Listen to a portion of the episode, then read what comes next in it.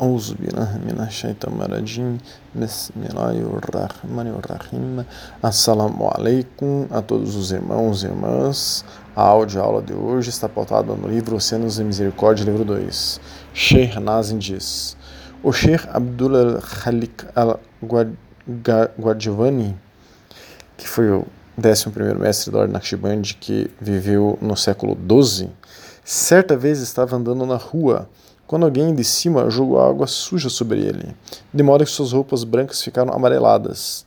E ainda por cima, ele estava indo para a oração de Juma. Então nós já temos um estudo sobre é, Juma, Salat Juma. Quem quiser pode nos solicitar este e todos os estudos que nós mencionarmos. Os seus murids, temos estudos sobre o que são murids, são os discípulos, né? correram atrás do responsável, mas ele os segurou dizendo: Agradeço eu era digno que o fogo caísse sobre mim, mas só veio água suja. Então aqui é como uma aceitação. Ele se acha, por ser muito humilde, ele se acha o último ser humano, digamos assim. E ele aceitaria qualquer coisa que viesse de lá. E ele aceita que a água suja caiu sobre ele. Ele diria Alhamdulillah. Né? Nós temos estudo sobre é, a aceitação, né, sobre o uso do Alhamdulillah como aceitação.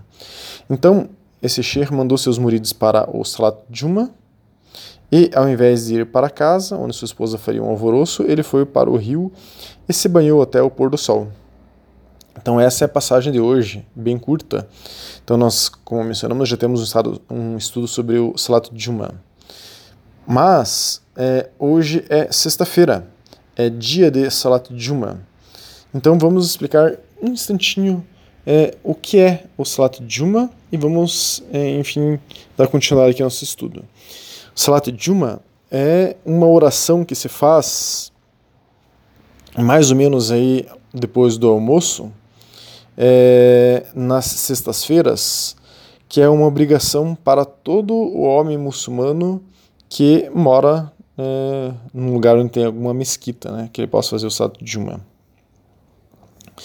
é, é uma oração em congregação, quer dizer, é um momento que é, os muçulmanos, os muçulmanos, enfim, se juntam para fazer uma oração juntos, em congregação. É, vimos nessa passagem de hoje o assunto ali que na passagem, né, que era que o Sher queria estar apresentável, com uma roupa branca, banho tomado, é, para ir para o Juma. Isso é Sunnah para o Salat Juma? Alguém pode se perguntar. Então vamos ver algumas curiosidades sobre o Juma hoje, inshallah. Fizeram uma pergunta semelhante ao Sheikh Amjad Tarsim, que estudou o Islã na Malásia e na Arábia Saudita, continuou estudando o Islã é, no exterior, em Dal al-Mustafa, no Iêmen. Enquanto concluía é, seu diploma, Sheikh Amjad trabalhou como Sheikh em, período, em meio período na Fairfield University, em Connecticut, acho que em online, né, em paralelo aos estudos dele no Iêmen. Em 2012, ele foi selecionado para é, primeiro Sheikh em tempo integral da Universidade de Toronto para assuntos islâmicos. Sheikh Amjad continua estudando e ensinando regularmente o Islã em Toronto, no Canadá. E ele agora tem sua própria instituição islâmica lá, chamada Al-Maqasid. Então, a pergunta que fizeram para ele, lembrando que a gente aqui dá um enfoque no Islã Ahl-Sunnah wal-Jama'ah, quer dizer, no Islã sunita clássico da Madhab de Fiqh, né, da escola de jurisprudência Hanafi. Então, ele é um Hanafi. Perguntaram para ele é, a importância do Juma e sobre algumas coisas que são Sunnah, quer dizer que o profeta Muhammad fazia no Salat Juma. Então eu vou resumir sua resposta aqui para que a gente é, atenda a, o que veio aqui nesse texto de hoje e nós seguiremos com outras é, curiosidades sobre o Salat Juma. Então hoje a gente vai falar sobre várias curiosidades sobre o Salat Juma. Então, a resposta que ele fez sobre isso, a resposta que ele deu sobre essa pergunta, da importância do Juma e quais são as sunas, as sunas é, para o dia do Juma, ele falou: uma obrigação coletiva, o Juma é uma obrigação coletiva para a comunidade muçulmana. É, é devido à sua grande importância na religião, devemos ter especial cuidado em estabelecê-la adequadamente Deus, o exaltado, diz no Quran, no Alcorão: Crentes, quando o chamado para oração for feito no dia de congregação, Juma, apresse-se em direção à lembrança de Deus e deixe de lado todo o resto, que é melhor para você. Se você soubesse, então, quando a oração tiver terminado, disperse-se na terra e busque a recompensa de Deus. Lembre-se de Deus muitas vezes para que você possa prosperar. É, Sura 62, Ayah 9, 10 e 11 do Corão. Daí ele continua. É, algumas práticas proféticas, sunas, de sexta-feira para o status de uma. É especialmente importante na, neste dia, é, no dia do sermão é, de sexta, Hutba, realizar algumas coisas sunas. A seguir são alguns atos recomendados para sexta-feira. Husl, realizar o banho ritual Husl antes da oração de sexta-feira. Então, é que as pessoas façam o Husl antes de ir para o Juma. Então, o Husl é. Nós temos estudos sobre a ablução. O Husl é uma ablução completa, né? É um banho completo com a intenção de que se faça aí o Husl. Ele continua. Outra suna é usar o branco. O profeta, Salah costumava gostar muito de roupas brancas e ele encorajou o uso de roupas brancas para o Salatul Juma. Outra prática suna é recitar a Sura Al-Kahf. É altamente encorajado ler o 18º capítulo do Alcorão é, na sexta-feira, Sura Al-Kahf, que inclusive, agora abrindo parênteses nosso aqui, é dito que traz proteção de uma sexta a outra quem é, lê ou recita, enfim, a Surah Al-Kahf. Né? E uma outra coisa que é Sunnah para Juma, que diz esse shir, é o bom cheiro.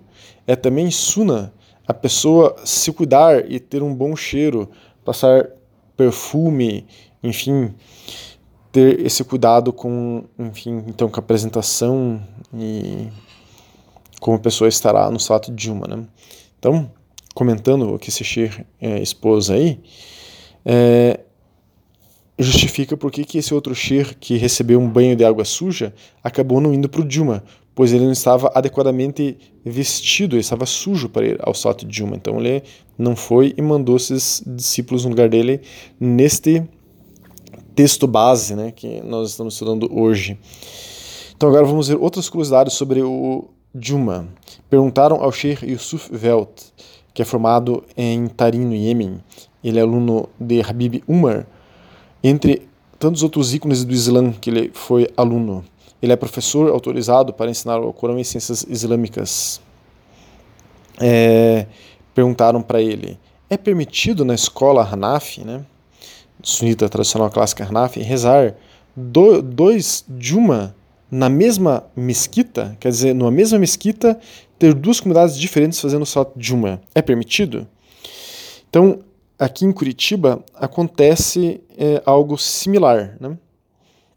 É, tem uma mesquita aqui que é dividida entre os X e os é, Sunis, que eles fazem o salat Juma juntos. Né? Mas a pergunta aqui é se podia ter o salat Juma sendo feito em uma parte da mesquita, uma comunidade fazendo o salto de uma, e numa outra parte da mesquita fazendo outra comunidade fazendo o salto de uma. Daí eu vou comentar uma outra coisa aqui, é uma resposta bem curta, eu vou comentar uma outra coisa relacionada que já aconteceu em Curitiba aqui. Então a resposta desse Shir é: a confiança na posição da escola Hanafi é que orações múltiplas de Juma podem ser realizadas dentro de uma mesma cidade. Ele cita que isso, é, quem falou foi Shurumbulali no livro Marak al-Falah. Alguns dos grandes juristas de nosso tempo, Mufti Taqi Usmani, estenderam essa decisão para permitir múltiplas orações do Salat Juma, mesmo dentro de uma mesma mesquita, se a necessidade assim é, surgir. Então, essa é a resposta dele. Então, uma curiosidade que aconteceu aqui uma vez em Curitiba, já a gente está falando sobre Salat Juma, é que uma vez a gente foi num encontro interreligioso que tinham várias é, é, representantes de várias religiões, a gente estava é, representando o sunismo e o sufismo nesse encontro interreligioso, e tinha um sheikh xiita lá representando o xismo, né, nesse encontro interreligioso, entre vários outros é, representantes de outras religiões. Aí, esse sheikh Shi me cumprimentou e falou: Vocês estão fazendo o Salat de Juma? Eu falei: Sim, a gente faz o Salat de Juma é na nossa musala. Né? Ele falou assim: Isso está errado. Vocês têm que fazer Salat de Juma conosco. Tá errado o que está fazendo. Ele me chamou a atenção na frente de todo mundo e eu fiquei pensando assim: Puxa, eu não vou é, responder para ele que vai ficar chato, as pessoas vão achar que as pessoas no, no Islã ficam brigando, discutindo. A gente estava na frente de outros líderes religiosos, eu não respondi para ele. Mas eu podia ter respondido para ele exatamente essa resposta aqui que Secher é, Yusuf Velt falou, que nós seguimos a escola de jurisprudência Hanafi. Se ele quer Shi e na escola dele lá diz que é, as pessoas têm que se reunir numa única mesquita para fazer o salto de uma na, na cidade, alhamdulillah, ele pode seguir o que ele acha certo. Nós, sunitas Hanafi, nós temos este essa prerrogativa, esse direito de fazer o Salat de Juma no nosso espaço, enquanto está tendo o Salat de Juma em outros lugares. Né? Agora vamos para um assunto polêmico, que ele não é polêmico porque em grande parte do mundo sunita é, isso é tácito, não tem problema nenhum. Mas, como aqui no Brasil, os wahhabis e salafis fazem muita polêmica, e em alguns outros poucos lugares onde eles têm alguma influência no mundo eles fazem essa polêmica, então a gente vai trazer um assunto polêmico aqui para esclarecer, porque é algo que é muito comum nos grupos wahhabis e salafis aí nas redes sociais, né? para que as pessoas saibam já quando eles vierem falar essa besteira. Então fizeram uma pergunta para o Sheikh é, Faraz Aham, que é um membro docente é, em tempo integral do Zaytuna College, que é uma é, universidade sunita em Berkeley, na Califórnia. É a primeira faculdade de graduação é, islâmica credenciada nos Estados Unidos, foi fundada em 2008. Né? Esse sheikh, ele é Hanafi, né? E ele é, enfim, especializado em jurisprudência Hanafi e em outras ciências islâmicas. Fizeram a, a seguinte pergunta para ele. Eu queria saber se é Bidá, inovação, nós temos tudo sobre o que é Bidá, inovação. Então eu queria saber se é Bidá dizer Juma Mubarak para nossos companheiros muçulmanos. Resposta dele. Não consegui encontrar nenhuma base textual para a frase Juma Mubarak. É, Sexta-feira abençoada para você, né? seria a tradução da frase. Nas obras de Hadiz, Fiqh, etc. No entanto, como mostrado abaixo na minha fundamentação, é permitido sim parabenizar alguém com esta frase, com base na permissibilidade, permissibilidade geral de parabenizar os muçulmanos em ocasiões especiais, como no Eid. Né? Então vejam, a escola de jurisprudência Hanafi fala que não é bidá falar de uma Mubarak como os Wahhabis e Salafis falam que é bidá. Mas vamos aqui para a fundamentação desse shir. Ele fala a maioria dos juristas permite dar os parabéns pelo Eid.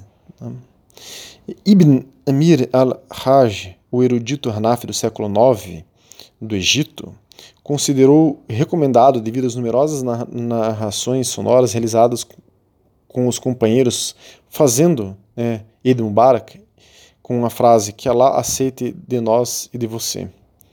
Takabalallahu mina wal minkum em árabe. Ele então observa que, em seu tempo, o que é prática comum na Síria e no Egito é que as pessoas digam Eid Mubarak é, e coisas do gênero. É, e frases semelhantes podem ser conjugadas é, e é recomendado. Isso ocorre porque, se algumas obras é, dizem que isso é aceito, então, se era aceito em determinado momento, é, isso diz que é aceito e abençoado em qualquer outro momento. Para não mencionar a oração é, a, a, respeito de muitas é, ocasiões em que é, pode ser derivado da legislação coisas é, que são semelhantes. Então, ele está aqui citando um livro chamado Rad al-Muhtar de Ibn Abdin, que ele diz que é, falar o Eid pode ser, devido à legislação islâmica, pode ser derivado da legislação islâmica que não tem problema o uso do, do, da, da frase Eid Mubarak para outras é, ocasiões, como as orações. Né? Então ele continua aqui: Juma Mubarak. É narrado em narrações bem autênticas e sonoras, assim, bastante conhecidas, que o profeta Muhammad nos ensinou que a sexta-feira é um Eid para os muçulmanos. Isso está em Ibn Majah, é um hadith Sahih, e também Ibn Hibban. É com base no raciocínio de Ibn Amir al-Hajj, citado acima, que sabemos que, como o Eid, sexta-feira é um dia de muitas bênçãos, um dia em que as obras são aceitas, os pecados são perdoados e as orações são respondidas. Além disso, em seu trabalho Al-Maqsid al-Hassana Iman Shakhawi discute a seguinte frase que as pessoas costumavam é, citar como um hadith. Felicitar em certos meses o Eid é o que as pessoas assumem como costume, e ele afirma que o significado básico é certamente narrado pelos companheiros com relação ao Eid especificamente, e há até uma narração é, que se fazia de vez em quando na sexta-feira. É, em geral, é, é, parabenizando o vizinho, né, falando de um Mubarak. Mas apesar de que essa narração é fraca, ele diz. Mais forte, de fato, no entanto, é narrado por Buhari e Muslim, que res, respaldam que se falava o Mubarak né, no dia em que Allah é, tinha as suas festas. Né. Pode-se apreciar, então, que o imã Shahawi, ele mesmo um grande mestre de hadizes, bem como aluno principal do eminente é, mufti de hadizes Ibn Hajar al-Asqalani, considerou o exemplo geral dos companheiros em parabenizar os outros em ocasiões abençoadas como precedente suficiente para os muçulmanos é, falarem o Eid em meses especiais e incluindo isso às sextas-feiras, conforme estabelecido em relatórios proféticos sólidos. Diante do exposto, não há nada de errado para uma pessoa parabenizar seu companheiro muçulmano na sexta-feira com a frase Juma Mubarak. Como essa frase, ela é, poderia até ser recentemente é, utilizada, inventada, algo assim, mas o seu significado coincide perfeitamente com o ponto de vista islâmico de sexta-feira e seus méritos. Então, aqui é um estudo muito interessante aí sobre essa polêmica que os wahhabis e salafis falam que tudo é bidá, tudo é haram, mas as coisas não são como eles falam, e aqui a fundamentação teórica aí de um sher é, importante, citando outros vários sheikhs de vários períodos, desde o século IX e outros sheikhs importantes ao longo da história islâmica, dizendo que não tem problema usar a frase Juma Mubarak. Outra curiosidade sobre o Juma é que fizeram pergunta para o mesmo Sheikh Yusuf Velt, é, que a gente já citou o currículo dele na primeira pergunta, é, é preferível dar uma, um khutbah, quer dizer, a fala de, da, da, do sermão de sexta-feira nas mesquitas, deve ser necessariamente em árabe? Ou é preferível que seja em árabe? Ele responde: o objetivo do Hutuba, do sermão de sexta-feira, é que seja uma lembrança e uma demonstração para os crentes. Pela razão acima, é melhor lembrar que a congregação pode entender e continuar a implementar isso. Isso pode ser feito dando uma palestra antes do sermão, realmente em árabe ou no idioma local. Um khutbah não em árabe é permitido, sim, ser realizado nas sextas-feiras e pode ser feito em qualquer idioma, mesmo que possa, mesmo que a pessoa possa tenha a, a capacidade de dar em árabe, ela pode dar em outro idioma. Isso quem disse foi Tartawi, em, no livro Hashat Marakit al-Falah. E daí ele fala que existem algumas diferenças de opiniões, mas na escola é, Hanafi, segundo Imam Abu Hanifa, o sermão é válido é, em qualquer variante linguística, contanto que a pessoa esteja é, fazendo uma lembrança de Deus durante o sermão. Né? Então, é, eles estão dizendo aqui que os discípulos de Imam Abu Hanifa, da escola Hanafi, então tomaram como válido o sermão é, como é, ele sendo válido, no mínimo, se tiver alguma admoestação, alguma coisa que recite algum verso do Alcorão ou alguma lembrança de Allah subhanahu wa ta'ala. Então ele resume aqui a resposta dizendo que cabe ao critério da mesquita fazer o hutuba na sexta-feira, o sermão na sexta-feira em árabe, em árabe e uma palestra é, em uma tradução em outra língua, ou unicamente no, no, no idioma local. Todas essas três opções são válidas. Entretanto, deve-se ter em mente o propósito do sermão e a importância desse lembrete para as pessoas que estão ali em congregação. Além disso, deve-se tomar cuidado para que aquele que faz o sermão mencione alguma lembrança em árabe, algum verso do Alcorão em árabe, é, a fim, enfim, de cumprir essas exigências do Hutba, né, de citar algo do Alcorão.